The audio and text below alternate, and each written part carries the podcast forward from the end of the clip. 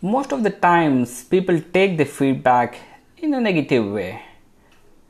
Even the intention of the person who is giving the feedback will be in a positive way to educate you, to inspire you, but still people like you and me will think and take the feedback in a negative way.